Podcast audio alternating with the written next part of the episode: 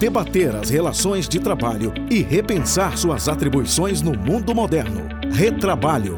Direito sem frescura. Olá, olá, bom dia, boa tarde, boa noite. Este é o Retrabalho, eu sou Cássio Moro, ao meu lado está Alberto Nemer e hoje falaremos de um tema transversal. Vamos falar um pouco de direito do trabalho com o direito do consumidor. Quais são as semelhanças, quais as diferenças, enfim. Temos até um convidado especial, especialista na área. Nemer, me conte, quem é a pessoa? Fala pessoal, hoje temos um convidado mais do que especial, um grande amigo, o doutor Luiz Gustavo Tardem. Tudo bem, Gustavo? Tudo bem, Cássio? Tudo bem, Alberto? Obrigado pelo convite, por estar aqui no podcast. Luiz Gustavo Tardem é advogado, professor de processo civil da FDV, mestre em garantias constitucionais também pela FDV e, além de tudo, nos brinda como um comentarista da CBN. Tem um filme profissional aqui na área, que nós dois. Aqui exatamente, só... exatamente. Vamos lá. É, Tardem, primeiro é um prazer. É, lembrando que o Tardem ele também é ciclista, não como eu, ele faz um outro esporte chamado mountain bike e piloto de kart, né? E dos bons ainda. É, nas, horas, nas horas vagas a gente advoga, a gente dá... É por aí, né? Já que você é ciclista, antes de a gente começar, faz parte da sua dieta também comer muita pizza igual o Cássio ou não? Não, então, é, inclusive me convidaram hoje para vir comer pizza aqui no... Te no, colocaram é, para conversar aqui, né? Tá chegando, você pediu? Já vamos pedir daqui a pouquinho. Tardem, vamos lá. Vamos falar de direito consumidor e direito de trabalho. É, eu particularmente gosto muito da matéria, acho que foi uma das matérias que eu, que eu mais gostei na minha faculdade. Estudei com o professor Antônio Carlos Effen lá na PUC. E ela é altamente instigante. Quando eu tive contato com o direito do trabalho, que foi depois, Uh, eu observei que tem muita semelhança, né? A ideia de criar uma, um equilíbrio numa relação contratual que faticamente ela é, é em tese desequilibrada, a, a questão de considerar tanto o consumidor quanto o, o, trabalhador como um ente vulnerável nessa relação mostra uma certa semelhança estrutural. É isso mesmo? Como é que, como é, que é visto o direito do consumidor? Qual é a finalidade dele? É, então, Cássio, eu não quero denunciar aqui a nossa idade, mas a gente estava conversando antes e nós estudamos na faculdade o Código Civil antigo, né? A gente pegou Washington de Barros Monteiro. É, também. E quando a gente estudou o Código Civil na época da faculdade, Código 16, não tinha os postulados que tem hoje, boa-fé objetiva, das cláusulas abusivas, e, e, aí a gente se socorria ao Código de Defesa do Consumidor, que é uma lei 8.078 de 90, e a gente tirava do Código de Defesa do Consumidor o nosso socorro para as discussões. Então, então, naquela época, o Código de Defesa do Consumidor ele servia como uma, uma fonte de, de é, alento para aquilo que o Código Civil também não, não colaborava, até quando entrou em vigor o Código de é, 2002. Mas eu acho, Cássio e Alberto, que daquela época para cá, o, principalmente em razão da jurisprudência dos nossos tribunais, do papel que o STJ é, desempenhou na leitura e na interpretação do Código, é, mudou muito. Eu acho a, a, aplicação que nós temos do Código de Defesa do Consumidor antes.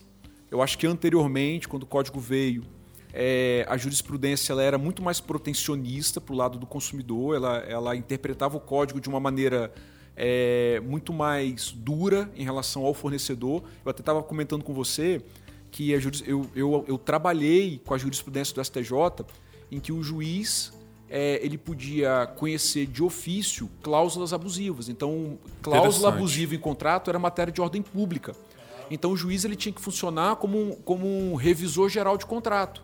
Até que veio uma mudança na jurisprudência do, do STJ, é, e essa mudança de jurisprudência foram demandas e recursos que foram levados até lá por instituições financeiras, por fornecedores de grande porte, para fazer com que o juiz pudesse atuar somente quando ele fosse provocado. Então o juiz deixou de ser um, um revisor geral de contrato e começou a atuar naque, na, naquela cláusula que ele era provocado. Então, se ele se deparasse com alguma outra que era abusiva, ele não podia mexer se não tivesse é, provocação. E com isso foi colocando limite. Mas imaginem, o juiz. Sendo um fiscal é, de sendo contrato. Um fiscal de contrato, fiscal de relação de trabalho, e o STJ tinha esse entendimento até 2004, 2005. Não é tão, tão distante assim, é quando mudou. É, a gente tem muita similitude com o direito do, do trabalho, né? que há um protecionismo excessivo. A gente até tenta argumentar aqui. Ainda há aquele pensamento ou CLT ou autônomo, ou seja, tudo ou nada para o trabalhador, não existe um meio termo. Ainda pelo menos o jurista ainda, grande parte, parte da premissa de que o trabalhador é extremamente vulnerável, e acho que hoje, no meio de uma sociedade de alta informação, nem sempre é assim.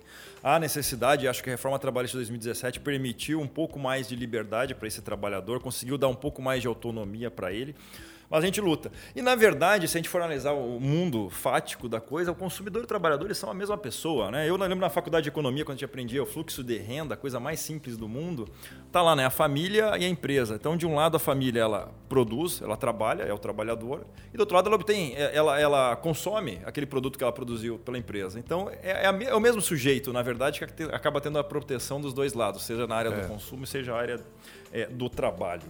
Eu tenho uma observação, Luiz Gustavo e Cássio, que é o seguinte: na, na minha visão, hoje, o nosso ordenamento jurídico ele traz tanto um excesso de proteção ao trabalhador e, de, por via de consequência também traz esse excesso de super direitos ao consumidor. Essa é uma visão inicial que eu tenho e num estudo não tão profundo, mas lendo alguns artigos, a gente, vê, a gente consegue vislumbrar que alguns economistas é, acreditam que os nossos produtos são caros e, e, as prestações de serviços também devido a isso, devido ao, ao risco do negócio, de, devido à grande responsabilidade, principalmente solidária e muitas delas objetiva, né, perante a, a, nessa relação de consumo e por isso encarece uma cadeia tanto de prestação de serviço tanto de consumidor. Então eu queria que você falasse um pouco sobre isso, se você concorda, se você não acha que se eles não têm super direitos ou não, tentaram criar um código novo que é do super consumidor.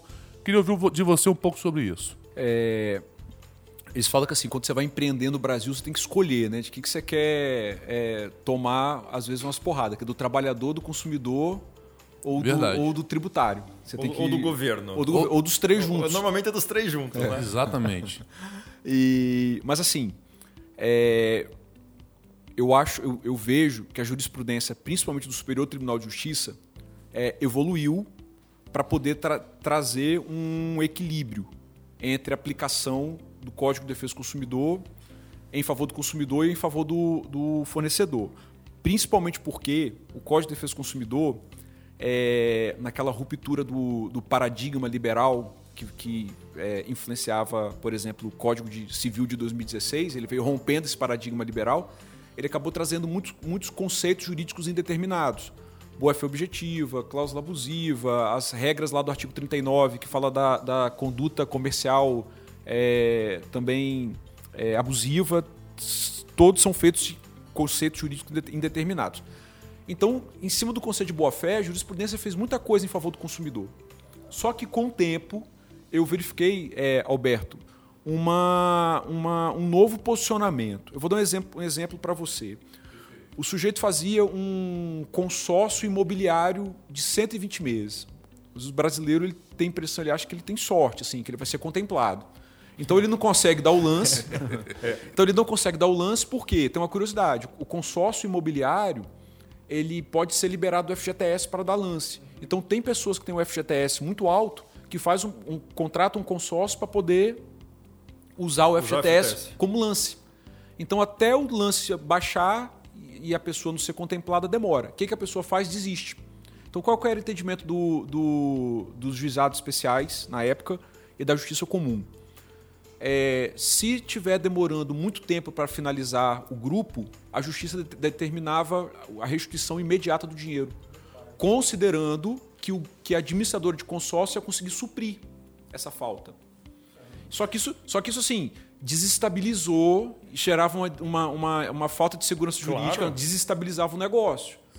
Porque imagina, quem vai montar um negócio que é administrador de consórcio, que ele tem que contar com aquele valor pago para poder contemplar quem está é, fazendo o pagamento normal. Se ele, se ele vai montar um, um negócio dentro de um ambiente jurídico, que ele sabe que se a pessoa desistir, ela tem um dinheiro de volta, ele vai ter que ter outros recursos para poder cobrir. Bem, e aí foi interessante na época porque é, teve um recurso especial de relatoria da ministra Nancy Andrighi, que ela suspendeu, na época nem tinha o regime de recurso repetitivo ainda, mas ela mandou suspender todas as ações, inclusive as do juizado. que isso foi um fato novo, assim, ter suspendido as ações do juizado. E eles deram, fizeram um pronunciamento, julgaram o recurso especial para entender que, é, havendo desistência, só no final do grupo, após 30 dias, com correção monetária, que o consumidor tinha direito a, ao ressarcimento. Então, assim, é, esse é um exemplo de como a jurisprudência do tribunal, do STJ, ela é, fez um pronunciamento justamente para criar uma estabilidade também para o negócio. Sim. Agora, eu achei que a construção civil. Eu ia falar nisso agora. É, a construção Sofreu civil muito. Sofreu muito. A construção civil, com aquela regra do distrato, da retenção de 10%, de 15%, de 20%, fazia com que o consumidor entrasse num. É, Uma especulação imobiliária. especulação imobiliária. Compra imóvel na planta, se o imóvel valorizou, valorizou, então continuo pagando a parcelinha aqui para vender depois. Isso aí. Desvalorizou, eu tive algum problema, então vou pedir desistência e me dá meu dinheiro de volta. E, o, e os demais que compraram? E a empresa que está contando com aquele. E só agora, ano passado, que a construção civil conseguiu, é, no Congresso, aprovar aquela lei do distrato que criou regras mais duras. Então, quem vai pedir desistência do imóvel hoje, é, ele vai ter, vai ser penalizado com 50% daquilo que ele praticamente pagou, descontando a corretagem e tal. Então, Cássio, eu vejo uma, uma evolução, por um lado, embora ainda tenha posicionamentos que, que eu observo. Essa semana saiu um, um julgado também do STJ, dando 10 anos, Nemer, para o consumidor reclamar vício aparente em obra. Então, olha só. é, eu tenho lá no meu escritório cliente que tem. Vício aparente. Aparente. Não, não é vício oculto. Não oculto não, o aparente. Então, o vício aparente ele tem um julgado que saiu agora, 10 anos para ele poder reclamar o. É muito conserto. Não, é porque o código fala que são é, 90, 90 dias. 90 dias. É, 90 dias para reclamar vício aparente. Então, quando você conversa com um empresário, o que, que o empresário fala? Ele fala: peraí, então quando eu vou compor o preço de um imóvel, eu tenho que pensar que após a entrega do imóvel eu tenho que garantir a responsabilidade de problemas por 10 anos. Então esse imóvel não vai poder custar 500 mil, eu tenho que colocar, vai ter que custar 600. Isso porque eu vou ter que ter um valor porque- e dentro do cronograma deles de obra e do, e- e do custo da obra eles colocam um valor para poder cobrir é, problemas. Só que eles contam um valor considerando que depois de 90 dias, se tem alguma coisa é, errada no imóvel, vi- visualmente falando, está resolvido. Agora não, já, já tem um precedente falando que tem é, 10 anos. É, E- é. e, isso realmente é um, um- um tipo de posicionamento que coloca o consumidor numa vantagem é, é, muito grande frente aos fornecedores. Um pronunciamento como esse. Aí você tem um problema tanto da, tanto da atuação judicial criando padrões que deveriam ser do legislativo, quanto do legislativo ao criar legislações sem se preocupar com o custo disso aí, né? Então a gente cria direito e esquece de, de, de- de- de pensar em quem vai pagar a conta desse direito. E no final das contas, quem paga a conta é o consumidor. É, é sempre o consumidor. É, é que nem a meia entrada, né? Que agora está se debatendo. A meia entrada, na verdade, encarece o produto para todo mundo, né? Enfim.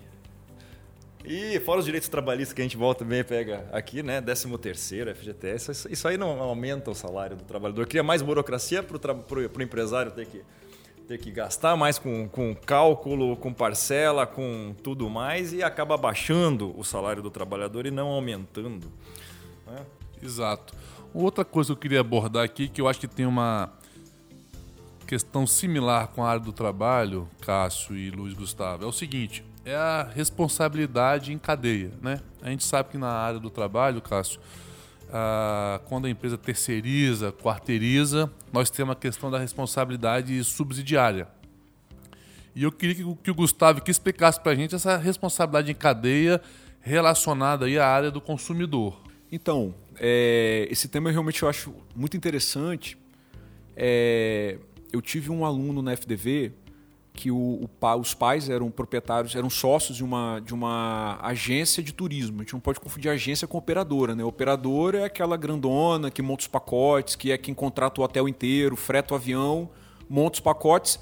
Que ela só vende aquele produto, Ela a agência. A agência só vende o produto. Então a agência normalmente é uma empresa que opera pelo simples, que tem dois, três funcionários, que o dono está ali. E o Código de Defesa do Consumidor ele estabelece uma responsabilidade solidária, em regra, é, na, na prestação de serviço, no produto, é, tem alguma exceção lá quando é venda de produto, mas na prestação de serviço, a responsabilidade é solidária. Então, se o, o consumidor vai fazer o, o, o safari dele lá na, na, na África, é, e o caminhão lá, por alguma coisa tem um problema e pula um leão em cima, a, a responsabilidade pode Também é recair na agência. na agência. E ele fez essa monografia preocupado com a responsabilidade de- de- e criticou isso. Então, então é, Nemer, isso é uma, é uma é, foi uma formatação feita no código, no projeto, justamente para tutelar melhor o direito do é, consumidor e a lei é, pensou menos na situação daqueles fornecedores que acabam sendo responsabilizados, mas que na, na proporção, na grandeza patrimonial ali do negócio, eles estão com a parcela E menor, até na menor, entendeu? econômica da coisa, né? Sim, eles estão, eles usufruem menos. É, e, e e um ponto que o, que o código também tem uma questão processual muito interessante. Como a responsabilidade é solidária, o consumidor ele pode optar contra quem Ajuizar. ajuiz- ajuizar. Aí, se ele optar pelo ajuizamento contra a agência de turismo, tem uma regra no código que, para favorecer o consumidor, não pode ter chamamento ao processo do outro responsável. Não. Aí, aí a agência, para se proteger, já tem que entrar com uma ação regressiva, uma ação de cobrança de reparação de danos. Aliás, ou ela vai ter que aguardar ser condenada para poder acionar a, a cota de responsabilidade do outro. Então você incentiva um retrabalho de demandas aqui. E né? na X Trabalho é a mesma coisa. Na Não, X Trabalho não é- cabe o chamamento nem a Não denunciação cabe ali. chamamento porque é outra natureza. Exato. Agora, a- a- no trabalho nunca se falou em subsidiariedade pela lei. Foi, um- foi uma criação do TST, que por um lado é, cria alguma coisa que dá uma responsabilidade, entretanto ela deixa subsidiária, ou seja, com um pouco menos de responsabilidade, ou pelo menos uma responsabilidade postergada para quem tem mais patrimônio para garantir. Né? A gente tem aquele problema das terceirizações, né? o empregador que não tem patrimônio, que é uma terceirizada é pequena às vezes, ou até mal administrada, quebra. É aí que você vai atrás do tomador, enfim. Também Verdade. dá um trabalho. Não, tem, não tem subsidiariedade na lei, isso é uma criação jurisprudencial. Andou bem o legislador, o, o- o- o TST aqui, Nemer? O que, que você acha? Eu acho que sim. Eu fi... Falar a verdade, médio, porque eu, sou- eu sou apego à lei. Eu também. Eu fico muito preocupado quando nossos, nossos tribunais passam a legislar. Né? Esse É, ativismo judicial que a gente tratou aqui Minha dissertação de mestrado foi sobre isso. Então é o seguinte, em que pese ter trazido, é, ter sido uma boa intenção, eu ainda não concordo, tendo em vista ser muito contra esse ativismo judicial. Agora deixa eu perguntar para vocês, olha, olha já, que, já que existem diferenças procedimentais e fatalmente de responsabilidade, ex- existem situações em que o, o fornecedor é o trabalhador também. E aí como é que nós resolvemos? Vamos pegar, por exemplo, um pedreiro. Um pedreiro é contratado por, uma, por um dono de uma, de uma casa para fazer uma reforma na casa. Esse pedreiro, ao mesmo tempo que ele é um trabalhador, e ele é um fornecedor de um serviço, não é? Ah, basicamente, então, eu tenho duas justiças para resolver essa, essa questão, não é? Ou seja, se, o- se se o fornecedor não pagar o que foi estipulado para aquela reforma, o, o- pedreiro vai, vai tentar buscar a- a- o ressarcimento lá na Justiça do Trabalho. Isso, pelo menos, desde a emenda 45 de 2004. Já do, for, for o contrário, se for o pedreiro que não entregou a obra, o, o dono da casa vai ajuizar uma ação na Justiça Comum e a responsabilidade é distinta, né? E se ele executar um mau É serviço mesmo que eu tô falando também. bobagem. Se ele executar um mau serviço, vai o direito do consumidor vai ter que pleitear esse Então você tem dois direitos reparo. diferentes, um, um- um de cada lado e Ex- justiças diferentes, exatamente. diferentes. É, acho que o- a gente tem dois, parece que tem dois regimes jurídicos, né? Dois Você- regimes você, tem, você tem um regime Um jurídico. contrato só que cria dois regimes É, jurídicos. você tem um contrato só que criam dois regimes jurídicos. Tem um regime jurídico do proprietário da casa com o empreiteiro que ele é, contratou. E aí, Cássio, eu tenho até dúvida se o pedreiro que ele subcontratou a obra ele vai entrar na- na- no conceito de, é, de fornecedor é, dessa cadeia produtiva. Me parece que no primeiro momento essa figura não é, Não entraria. Não, não entraria. E se tiver um empreiteiro, eu, pedreiro. E o pedreiro, isso. Eu acho que o, o para ter a responsabilidade solidária teria que estar diante de Dois. dois Você contratou só uma pessoa, só, o- só o Sim, empreiteiro. Então, aí, essa expo- aí é, é um regime jurídico de relação de consumo é, do, do contratante com aquele prestador de serviço. Agora, se o, se o dono da obra não pagar, o empreiteiro entra com uma ação na Justiça do Trabalho, se for uma pessoa física, Sim, evidentemente. né? sim, sim.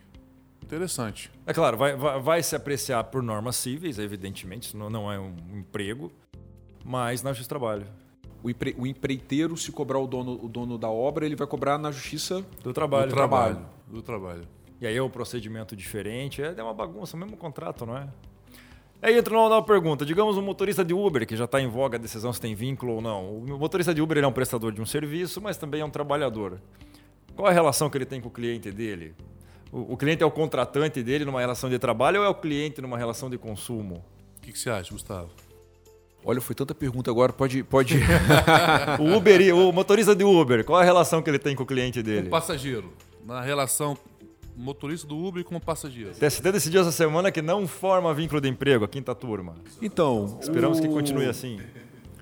É, eu, eu não vi nenhum pronunciamento ainda de tribunal superior do STJ ou do- dos nossos tribunais a respeito do, do assunto. Eu acho que as, as relações jurídicas elas vão sendo é, criadas, elas vão sendo é, inovadas e o, o direito vem depois dando a roupagem é, necessária.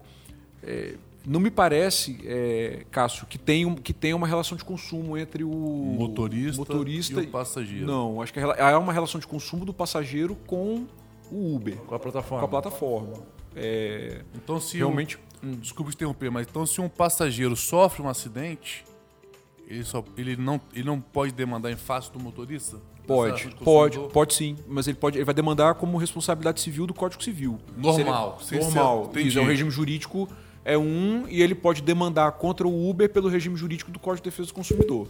É, é, na verdade, ainda vou além. E o Uberista ainda entra com demanda contra o Uber com relação de emprego ou de prestação carro, de e se serviço. esse carro for de uma locadora, esse passageiro pode entrar contra o proprietário do veículo, que a locadora, contra Mas a locadora aí, contra- aí ela vai responder é, se tiver se o acidente for causado por algum Problema problema, do do veículo. É, aí, já, é aí a gente está debatendo já a questão da. da- Pode ser. Mas ela não está isenta de responsabilidade. Se ficar constatado que falhou o freio, que falhou o airbag, que falhou alguma coisa, estourou o pneu, que foi que gerou o, O acidente. o, o acidente, a gente vai ter que apurar. E talvez o, o motorista não responde porque ele não, não foi quem deu- exclui. exclui. Dá para resolver tudo num único processo ou é meio difícil? Eu acho Não, na, dá. demanda, na demanda civil, sim. Ah, sim. Na Você civil pode, dá, é, né? na civil dá. É um pouquinho complicado, né? É, como é que estamos de tempo? Estamos em cima do, do laço, né? Então é isso. Quer falar alguma coisa? Queria agradecer pelo nosso amigo Luiz Gustavo Tardem, a paciência, os ensinamentos, obrigado por ter vindo. Ah, Foi excelente, deu para debater, esquentar o debate aqui, fazer uma comparação interessante sobre direito do trabalho, direito do consumidor. Obrigado mais uma vez, meu amigo.